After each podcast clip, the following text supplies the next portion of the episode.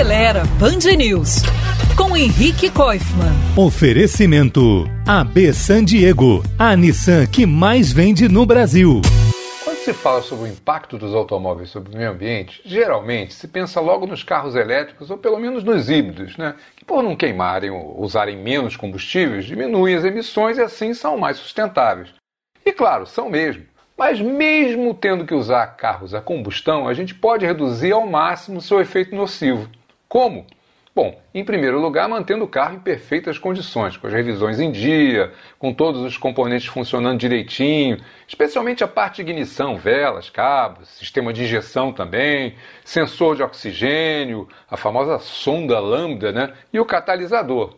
Em segundo, manter os pneus bem calibrados, as rodas alinhadas e procurar dirigir de uma forma mais suave, sem acelerações ou freadas muito bruscas. Assim, além de poluir menos, você ainda vai economizar combustível e dinheiro.